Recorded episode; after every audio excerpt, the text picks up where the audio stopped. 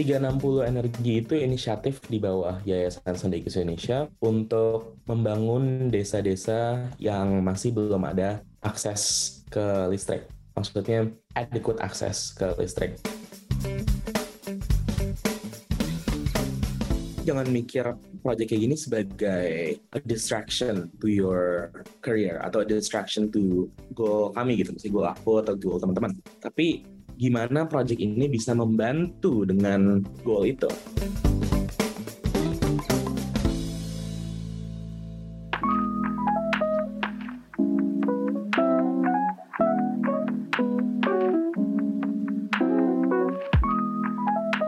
Nah, kita udah ketemu lagi di Kudos. Seperti biasa kita akan membahas berbagai prestasi atau cerita-cerita diaspora Indonesia nih ya di mancanegara.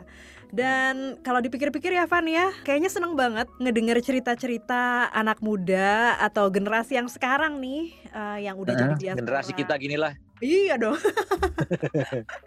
yang walaupun udah tinggal di luar negeri, mungkin kuliah atau bekerja gitu ya, jadi diaspora, tapi tetap peduli dan ingin berkontribusi untuk tanah air gitu. Iya, dan kita kalau lagi bikin kudos ini kan kita benar-benar mencari ya, mencari. Udah gitu kita kontak, kita pelajari cerita mengenai anak-anak muda ini gitu ya. Mm -hmm. Ternyata gila, mereka itu kepedulian terhadap tanah air sama kampung halaman itu nggak tanggung-tanggung. Yeah. Bukan hanya di masalah pendidikan gitu ya dengan memberikan uh, tutor atau mengajar uh, dari jarak jauh mm. atau juga memberikan bantuan gitu misalnya mengumpulkan penggalangan dana misalnya ada musibah di tanah air, tapi yeah. juga sampai melakukan sesuatu yang kalau dipikir tuh gila hebat banget sih yaitu membangun energi listrik. Wow. Nah, jarak jauh ya.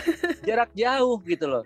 Jadi jadi mungkin karena prihatin gitu ya sama satu daerah di Indonesia, entah itu mungkin kampung halamannya hmm. atau memang tempat yang pernah ia kunjungi gitu melihat bagaimana masyarakat itu kayaknya masih berjuang banget hmm. untuk bisa melakukan berbagai aktivitas dengan mudah hmm. karena masih keterbatasan sumber energi listrik. Yeah. Dia tergerak gitu loh bahwa saya bisa nih ngebangunin listrik di sana.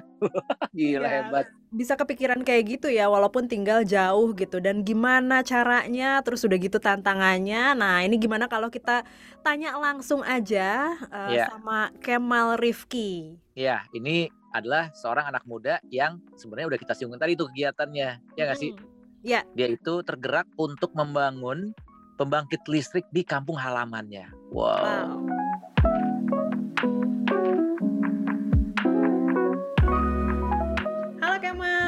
Hai Kak Dania. Nah Van, uh, ini kan udah ada Kemal nih, mungkin Kemal bisa memperkenalkan diri lagi ya. Iya. Yeah. Uh, sekarang di Amerika sedang apa, lalu juga mungkin tinggalnya di mana gitu. Perkenalkan, nama aku Kemal. Aku lagi kuliah di uh, Worcester Polytechnic Institute di Massachusetts dan jurusan aku teknik mesin. Oke. Okay. Nah, Kemal ini uh, juga bersama teman-teman nih di Amerika katanya kan membuat sebuah project ya, Van ya. Mungkin ya. kita juga pengen tahu nih projectnya itu apa nih Kemal? Jadi 360 Energi itu inisiatif di bawah Yayasan Sendekus Indonesia untuk membangun desa-desa yang masih belum ada akses ke listrik. Maksudnya adequate akses ke listrik dengan renewable energy atau energi baru dan terbarukan. EBT. Oke. Okay. Nah, ini yang menarik ya karena sekarang ini sepertinya memang semakin banyak anak-anak muda Indonesia gitu ya yang menjadi diaspora belajar di luar negeri tapi benar-benar kayak berbagi ke masyarakat di Indonesia seperti Kemal ini gitu. Nah sebelum kita nanti ngebahas ke situ nih Kemal pengen tahu kalau Kemal ini backgroundnya gimana nih sejak kapan di Amerikanya nih? Aku nih sekarang semester 3 jadi udah setahun di okay. Worcester di Amerika. Oke, oke, baru okay. setahun ya. Tapi ini kayaknya hmm. networknya juga udah banyak nih sehingga bisa menggait teman-teman untuk ikutan di project ini ya, Van ya. Iya, dan sekarang project ini sudah berlangsung, sudah berjalan. Hmm awalnya ini gimana nih Kemal? Udah jauh dari tanah hmm. air, tapi bisa sampai akhirnya tergerak untuk memulai sesuatu dan ini benar-benar sesuatu yang sangat berguna buat masyarakat di Indonesia kan, terutama kita di, di daerah yang masih sulit mendapatkan sumber energi listrik gitu. Jadi sebenarnya ceritanya awalnya ini dari SMP ya, soalnya uh, waktu SMP SM, uh, SMP SMA aku ngerjain project konservasi alam dan itu juga tapi kan dari sisi sosial ya. Dan menurut aku 360 energi ini campuran passion aku untuk environmental conservation atau environmental issues dengan sisi teknisnya gitu lah. and I think this can build um, you know komunitas-komunitas yang di Indonesia dengan kayak gini dengan teknologi. Oke. Dan waktu itu eh, gimana itu memilihnya? Maksudnya memang kan berhubungan dengan konservasi alam gitu ya. Mhm, Sampai mhm. akhirnya wah ini nih ada sebuah desa kok kayaknya perlu dibantu. Itu waktu itu gimana sampai menemukan desa atau tempat itu loh, kampung itu tuh gimana tuh waktu itu? Iya. Kalau ceritanya itu untuk 360 sebenarnya it started tahun kemarin waktu Enin dari sisi ayah meninggal. Emang beliau dari Sukabumi kan ya. Dan waktu aku balik ke Sukabumi uh, di akhir tahun uh, dan melihat juga daerah sekitar rumahnya kan ya. Dan aku ngeliat tuh ada salah satu perikanan yang aku ngomong sama Pak Sumarna namanya orang yang punya perikanan itu dan aku ngeliat bahwa kanal irigasi ini nih bisa potensi untuk ada powernya gitu loh, yang bisa diambil untuk energi, yang untuk listrik gitu loh. Jadi inspirasinya itu kind of random ya, tapi I, I think it was I don't know, it's I feel like there's meaning in that gitu loh. Soalnya you know from like from an emotional point of like dari sisi emosi uh, emotional when I was down and then you know I was given this inspiration and I I really you know like passionate like I think because it's a passion maybe it's because I feel like I'm trying to help the community that my family is from or something like that gitu lah maybe it's that Jadi memang waktu itu melihat di situ itu nggak ada listrik sama sekali atau gimana tuh situasinya, Kemal? Uh, jadi bukan yang nggak ada listrik sama sekali, tapi mungkin untuk beberapa perikanan karena agak jauh dari pengungsian kan ya. Jadi untuk narik kabel itu kan mahal gitu lah. Misalnya lahannya emang besar, jadi tengah lahan itu nggak ada listrik dan itu misalnya ada perikanan gitu lah. Jadi kan karena nggak ada akses ke listrik, jadi nggak bisa misalnya masang kincir. Kincir itu dipakai untuk menaikkan produktivitas sebuah kolam gitu biar kolamnya bisa lebih produktif. Ya. Jadi karena itu uh, misalnya 20% dari semua ikan yang di satu kolam itu bisa mati karena nggak ada akses ke oksigen. Hmm, Hmm. oke. Dan di situ tergerak ya Kemal gitu ya bahwa masa sih nggak bisa melakukan sesuatu gitu. Hmm. Dan ini kan benar-benar kayak dari dalam banget ya gitu untuk bisa terdorong melakukan sesuatu tuh nggak nggak gampang gitu dan sesuatu yang nggak bisa dibilang sama orang gitu itu benar-benar kayak muncul dari dalam terdalam lah ada sisi emosionalnya gitu ya. Iya, iya. Dan em, jadi waktu itu langkah pertamanya apa tuh? Maksudnya kan udah datang ke situ gitu ya. Ya. Apakah langsung bilang ke orang tua, wah ini there's something nih yang harus aku lakukan. Apa tuh waktu itu langkah pertama yang eh, Kemal ambil untuk memberanikan diri? Akhirnya aku mau bantu nih daerah gitu. I think uh, seperti banyak anak-anak generasi aku ya, uh, when you get an idea, langsung ke YouTube atau ke Google cari ini bisa eh, apa aja sih yang udah ada gitu. Dan habis itu aku ngebuat Google Docs, ngebuat notes semua di situ, idenya diiniin, dan habis itu aku coba tuh ngomong-ngomong sama teman-teman gitu kan, kayak eh think of this idea? Dan after beberapa minggu ada beberapa temen yang mau ikut, tapi masih nggak ada kayak platform untuk membuat ide ini realita.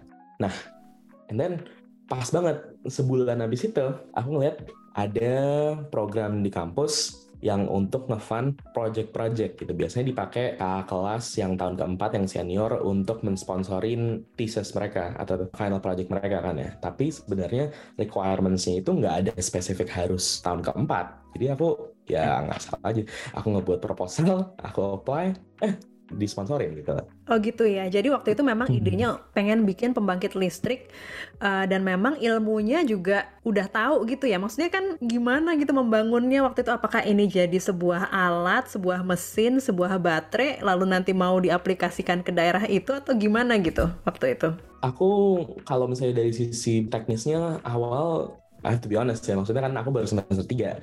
Jadi I didn't master everything at the start. Tapi I knew that I think kalau when you're pushed to it, I think my passion will drive me to know more gitu. Kan ini bukan cuma buat diri sendiri tapi ini untuk membantu orang there's responsibility. Jadi aku harus ngerjain gitu aku harus belajar.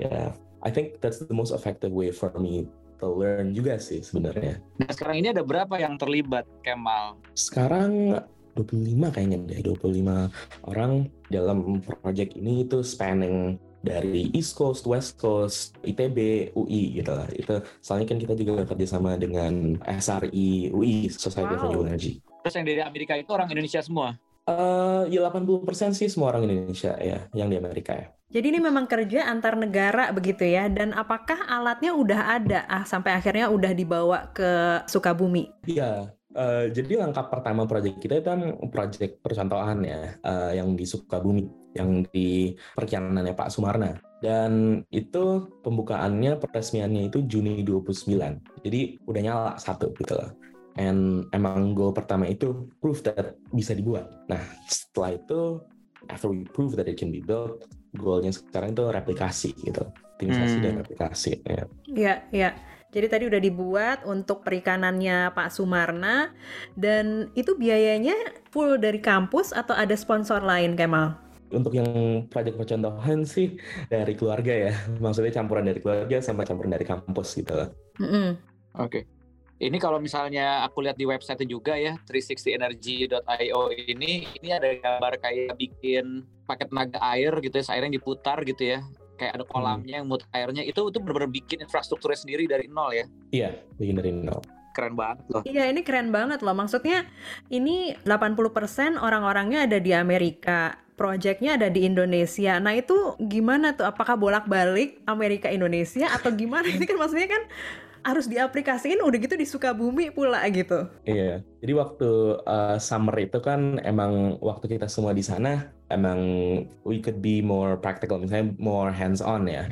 Tapi I think one of the goal summer uh, waktu summer balik um, tahun ini itu untuk agar ada orang yang Indo Jakarta base atau Bandung base di mana mereka itu goalnya itu ya emang kerja sama-sama Bandung tapi mereka nggak ngerjain semuanya mereka relay information, relay data ke tim kita online, and we work together gitu lah. So right, we can't be hands on in person, but tim yang di Indo mendapatkan semua informasi yang kita butuhkan gitu lah. Ini aku sih ngeliat di gambarnya ya, karena aku awam awam banget nih soal energi listrik tenaga air seperti ini gitu kan yang dibikin bukan melalui waduk besar, tapi benar-benar dibikin seperti kolam, kemudian air diputer dan dari situ akan menimbulkan tenaga gitu kan ya. Nah sebenarnya hmm. nih apakah teknik seperti ini memang sudah lazim ada atau Kemal dan teman-teman nih yang mengcreate, menciptakan? Uh, itu itu yang interesting ya. Soalnya sebenarnya teknologinya udah ada. Ini sebenarnya hmm. dibuat oleh Austrian engineer tahun 2008 gitu, namanya Zoltor. Jadi teknologinya udah ada, kita cuma terapin doang di Indonesia. Yeah. Soalnya aku mikir pertama itu awalnya dibuat di Eropa kan ya. Masalahnya kalau misalnya dibuat di Eropa kan tenaga kerjanya mahal dan materialsnya supply chainnya segala juga mahal. Dan kalau misalnya diterapkan di Indonesia, with you know supply chain yang lebih murah, yeah. pekerjaan yang lebih murah juga, maksudnya itu jadi kan lebih scalable gitu loh di Indonesia. Soalnya PLTA tipe kayak gini tuh banyak diterapnya itu sekarang cuma di Nepal dan di India tapi nggak terlalu banyak di Indonesia. Dan aku mikir kenapa enggak gitu loh.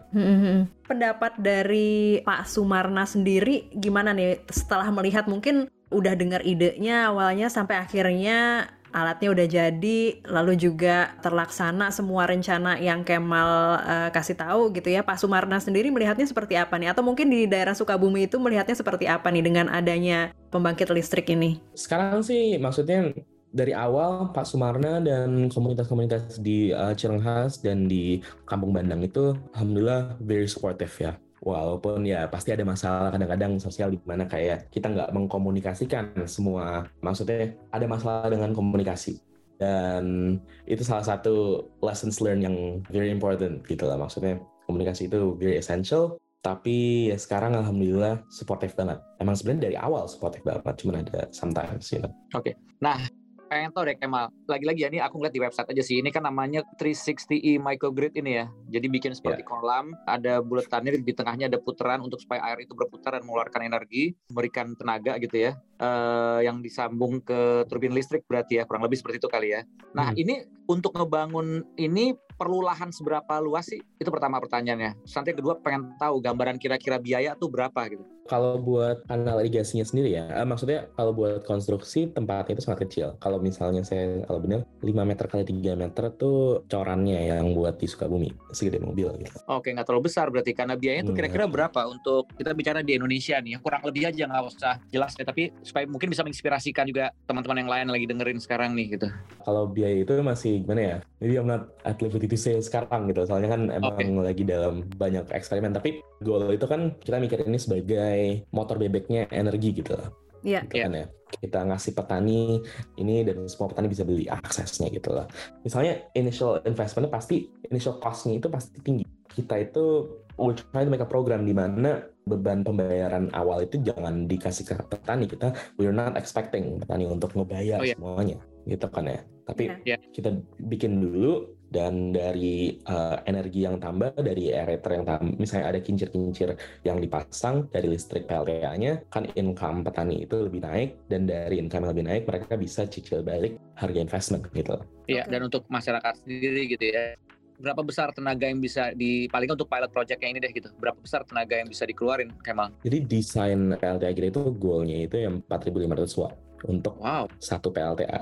Ya kalau yang di proyek percontohan ya bukan 4500 tapi desain untuk yang benerannya gitu. Kalau yang proyek percontohan itu the goal, ya, maksudnya yang perikanan Pak Sumarna itu bukan kita goalnya itu nyalain kincir untuk dia gitu, nggak nggak Ya, untuk nggak um, untuk seluas semuanya. Iya. satu Iya. kampung gitu belum gitu ya. Tapi ini sebagai pilot projectnya gitu ya. Iya, Hmm, iya. hmm. Dan ke depannya nanti tentunya akan ke tempat-tempat lain juga ya. Apakah udah ada permintaan gitu, Kemal, atau mungkin udah ada daerah lain yang dituju sekarang ini? Ya, jadi sekarang kita ngerjain project CSR dengan Aman Digital dan Beni Batara. Uh, Beni Batara itu CIO-nya Aman Digital uh, yang untuk pembuatan 3 PLTA di Jawa Barat.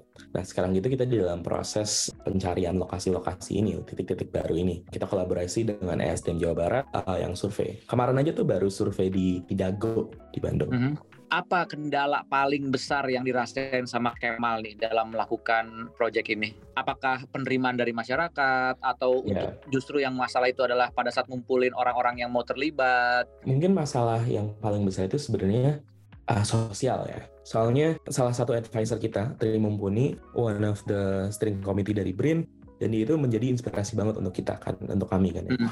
Dan dia salah satu filosofi IBK, organisasi beliau, itu mereka akan membuat PLTA yang skala besar ya, banyak. Dan ada filosofi mereka itu dalam semua project, 30% itu teknis effortnya, dan 70% itu sosial.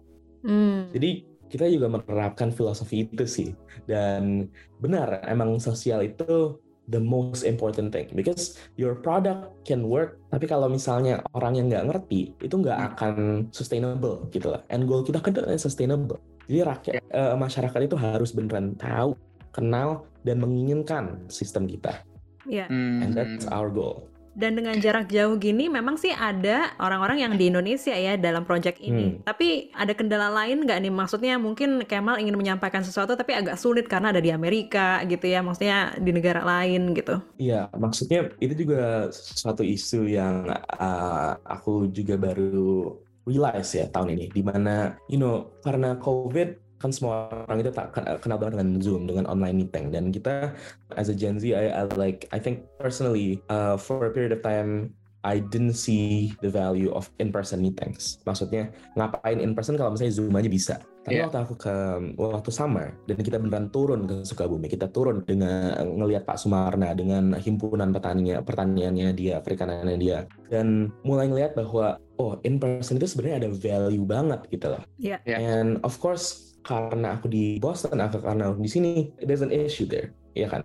Iya. There's an issue dalam nggak bisa in person. Nah that's why uh, it's so important to have a team di Indonesia yang bisa Hmm. memfasilitasi itu, yang bisa memfasilitasi in-person meeting, komunikasinya bisa langsung gitu. Because Oke. it's also a sign of respect kan ya, kalau misalnya kita ke mereka dan kita beneran value mereka gitu. It shows that we value them. Lagi-lagi kita harus melihat kayak budaya dari komunitas yang dituju juga gitu ya. Mungkin ada tradisi Iya. tertentu. Jadi mungkin cara komunikasinya juga harus sesuai dengan eh, kebudayaan di komunitas itu gitu ya. Iya. Ya, jadi itu memang juga harus penting ya walaupun tujuan kita ingin membantu masyarakat sekitar tapi itu tadi kalau ingin membantu ya kita harus menyesuaikan juga dengan faktor budaya, kebiasaan dan lain-lain supaya bisa diterima lebih mudah sosialisasinya.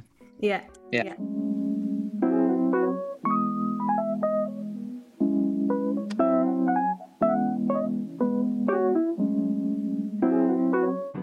Kunjungi website kami di www.voaindonesia.com.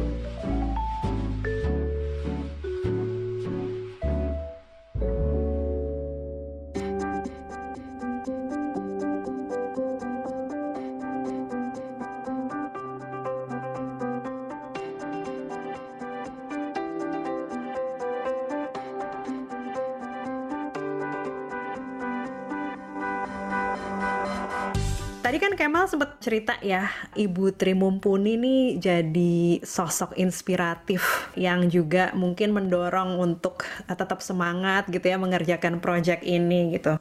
Nah, itu tuh memang setelah melihat apa yang beliau kerjakan, lalu jadi terdorong juga, atau mungkin memang mengikuti cara beliau membantu desa-desa gitu ya, yang menyediakan listrik gitu, Kemal waktu itu.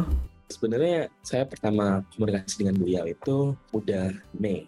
Di saya udah more than halfway dari project percontohan ini juga udah mulai kan ya. Mhm. Dan when I reached out, aku sebenarnya mau feedback kan ya. Pertama I presented the idea, and then beliau invited aku dan tim 360 ke Subang, ke kantor, ke HQ-nya IBK. Dan setelah itu kita baru beneran mengerti value dari sosial kan value dari turun ke daerah dan komunikasi dengan mereka. Tapi komunikasi dengan equals gitu lah. Soalnya yang mereka terapkan itu di dalam maksudnya yang what I took away from that itu konsep membantu itu kan harus ngerti demandnya gitu loh. Kita nggak bisa kalau yakin atas solusi yang kita punya yang di Jakarta. Soalnya kita sendiri nggak tinggal di sana. Kita sendiri nggak tahu what's on the location. Dan dari turun tangan itu kita ngelihat bahwa oh misalnya ide kincir ide kincir untuk Pak Sumarna dan untuk perikanan. Itu bukan ide dari kita ini dari mereka sendiri. Jadi kan Ah. eh, ya mereka yang memberi kasih tahu kita bilang kami ada ide untuk membuat PLTA listriknya bisa dipakai untuk penerangan rumah-rumah gitu dan mereka bilang oh iya oke bisa dipakai untuk rumah-rumah tapi potensinya juga besar banget untuk perikanan gitu. Dan perikanan itu kan sangat besar di Sukabumi kan. Ya. kalau misalnya mikir misalnya perikanan tradisional perikanan yang nggak ada akses ke listrik atau masih prosesnya itu dengan cara tradisional yang jauh dari kota gitu misalnya kalau mereka semua pun punya kincir, mereka semua mempunyai akses ke renewable energy lewat PLTA yang seperti ini, berarti kan bisa dioptimisasi gitu. Efisiensi produktif perikanan tradisional bisa sangat diefisiensi dengan cara yang sustainable untuk mereka dan juga untuk environment. Gitu. Ya, ya. Dan tanggapannya tadi positif ya dari Pak Sumarna dan dari Sukabumi gitu. Apakah mungkin ada improvement dari sistemnya atau peningkatan penjualan gitu ya? Kemal ya biasanya Iya. laporannya begitu ya? Iya. Oke. Ya, jadi memang balik lagi komunikasi, sosialisasi, dan walaupun sekarang udah ada teknologi gitu ya yang bisa mempermudah komunikasi dan seperti tidak ada jarak lagi gitu, tapi tetap in person itu sangat penting. Approach secara personal itu sangat penting, apalagi kalau menyangkut masyarakat luas supaya kita bisa Hmm. lebih tahu apa yang kita lakukan itu benar-benar bermanfaat dan sesuai. Jangan sampai udah capek juga kerja, ternyata bukan itu yang diinginkan oleh masyarakat yang ingin kita bantu gitu. jadi jadi salah gitu ya. Betul. Makanya tadi ada komunikasi dengan Pak Sumarna itu ya. Oh, sebenarnya ini bisa begini loh gitu ya. Jadi memang Mm-mm. Ya. dua arah gitu ya. Nggak hanya kita menyerahkan nih ada ini loh dipakai gitu. Oke, oke. Nah sekarang apa nih ke depannya nih? Proyek ini masih berjalan. Terus apa yang kira-kira dalam waktu dekat ini yang akan dilakukan oleh tim Kemal nih? yang kami lakukan sekarang itu ya replikasi dari PLT yang pertama kan ya. Soalnya goal itu emang dalam eh, uh, you know the long term goal dari project ini itu scalability untuk menerapkan PLT di sebanyak mungkin uh, lokasi yang kita bisa gitu kan ya. Dan the only way to do that is actually doing it gitu lah. And Ya. I don't know how else we can progress gitu lah. Ya. Oke, Nah, itu tadi Kemal tuh uh, penting banget gitu. The only way to do it is by doing it gitu ya. jangan ngomong doang. Tahap Iya. pertama nih biasanya ya mungkin kita kan tinggal di Amerika gitu ya, kuliah sibuk dan segala macam gitu. Begitu pulang ke Indonesia melihat sebuah daerah yang mungkin ada potensi untuk dibantu gitu ya. Ini kayaknya daerahnya masih bisa dibangun gini. Cuman gimana ya maksudnya gue sendirian gitu ya nggak ada temen siapa gimana gitu ya. Maksudnya langkah apa nih yang perlu di apa ya perlu diambil supaya mungkin ini memberanikan diri udah kerjain aja gitu loh. Kemal mungkin ada tips gitu ya untuk teman-teman yang mengalami hal yang sama gitu. Kalau Kemal kan mungkin kemarin langsung ngelihat research gitu di Google di YouTube dan segala macam. Tapi mungkin ada orang yang aduh apa ya? Gue harus ngapain ya? Apa ya? Udahlah dua minggu lagi udah balik lagi nih ke Amerika. Nggak nggak ada waktu. Apa gitu ya? Maksudnya yang supaya berlomba-lomba juga nih generasi yang sekarang generasi yang sebelumnya juga mungkin jadinya punya keberanian yang sama seperti Kemal gitu untuk melakukan hal ini bersama teman-teman gitu. Mungkin idenya itu bukan jadi jangan mikir project kayak gini sebagai a distraction to your career atau a distraction to goal kami gitu, misalnya goal aku atau goal teman-teman. Tapi gimana project ini bisa membantu dengan goal itu. Misalnya, you know, kan dalam project ini ada yang jurusannya komunikasi, ada yang teknis, ada yang bisnis gitu kan, misalnya. Dari sisi teknis, ini kan ada hardware, ini ada teknologi kan ya mereka bisa kontribusi dengan kayak gitu. Maksudnya kontribusi bukan menerapkan informasi yang mereka udah punya ke project yang ini yang menjadi beban di atas PR, tapi juga jadi kayak oh misalnya untuk ngerjain project ini, untuk project A ada beberapa topik yang aku belum master gitu lah. Jadi kan ini jadi mendorong aku untuk belajar, untuk leapfrogging topik-topik yang di kelas, ya kan ya? Hmm, yeah. um, dan itu membantu dalam edukasi aku. Misalnya jurusannya bisnis, marketing gitu lah. Oh, berarti develop our pitch decks, develop our financial projections. Itu kan, those are lessons that you need to learn anyway. And if you're doing it like this, then there's room to fail, gitu kan ya? There's yeah, room yeah. to fail, and there is there's also a passion in it because you're not doing it again just for you. You're you're doing it to help other people gitu lah. Oh, not help other people like. Iya. Yeah. Oke. Okay. Ya, jadi dan sebenarnya kalau kita lakukan ini ini akan memberikan manfaat bukan hanya ke orang yang kita bantu tapi ke kita sendiri juga gitu ya. Exactly. Jadi kayak merasakan sendiri at the end ini justru akan berbalik ke kita sendiri gitu ya. Iya. Yeah. Oke. Okay. Nah, sekarang pertanyaan kalau terakhir dari yeah. dari saya nih kalau misalnya ada yang sekarang lagi dengerin dan ingin terlibat dengan Project Kemal, ini gimana? Apakah ada cara untuk bisa terlibat? Entah itu mungkin bergabung di tim atau secara funding atau gimana nih? Mm-hmm. banget sih. Kita selalu diam kita selalu dibuka, bisa ngikut, bisa email. Kalau misalnya partner untuk CSR atau untuk membuat PLTA di kampung anda atau gimana kampung siapa aja gitu di mana aja gitu lah ya we will gladly set up a meeting with you talk about the potential again komunikasi lagi gitu kan ya untuk ide kita dari sisi mereka ya yeah, we'd love to talk about it Wah, ini okay. seneng banget Ke mana ya. sih? Lihatnya ke website aja ya? Instagram lebih aktif, tapi website juga bisa banget ya. Oke, okay, tadi okay, website Instagramnya apa? bisa disebut, Instagramnya juga handle-nya bisa okay. disebut ya? 360e.io 360e.io Ya. Oke. Okay. Hmm. Oke, okay. itu ada makna tersendiri nggak sih dari 360e.io itu? Uh, kan itu 36 energi ya, 30 uh, 360 energi dan 360 ya karena you know a lot of this is sustainable, right? Jadi dari awal sampai akhir sustainable, nggak ada yang hilang. Okay. So I think ya. Yeah. Oke. Okay. Wah ini seneng banget ya Van ya ngedenger anak-anak muda nih. Generasi yang sekarang nih uh, aku tuh selalu kagum gitu ya ngedenger cerita-ceritanya. Pasti nggak hanya mengejar cita-cita tapi juga mencari cita-cita yang bermanfaat buat orang lain. Itu sih kuncinya yang sekarang itu banyak sekali dilakukan ya seperti Kema lalu juga ada teman-teman juga yang kita suka ngobrol nih. Pasti ada sesuatu yang mereka ingin uh, kasih giving back to the country gitu. Walaupun kita jauh yeah. walaupun kita beda negara, beda benua, tapi bukan berarti kita lupa gitu loh untuk uh, yeah. Eh, nyumbang, giving back to the country gitu. Nah ini yeah. salut banget ya, kudos buat Kemal dan juga uh, teman-teman uh, di 360E ini uh, yang pasti sangat inspiratif banget buat teman-teman yang mendengarkan, buat kita juga ya, Van. Iya. Uh, semoga bisa menularkan semangat-semangat baru nih buat teman-teman. Iya, dan kita tunggu lagi nanti gebrakan-gebrakan lainnya mm -hmm. Yang juga bisa memberikan manfaat ke masyarakat luas di Indonesia. Terima kasih banget Kemal atas waktunya. Salam buat semua teman-teman di 360energy.io. Thank you. Ya, yeah, thank you Kak Dania, thank you Kak Irfan. Thank you Kemal, bye-bye. Bye. Bye.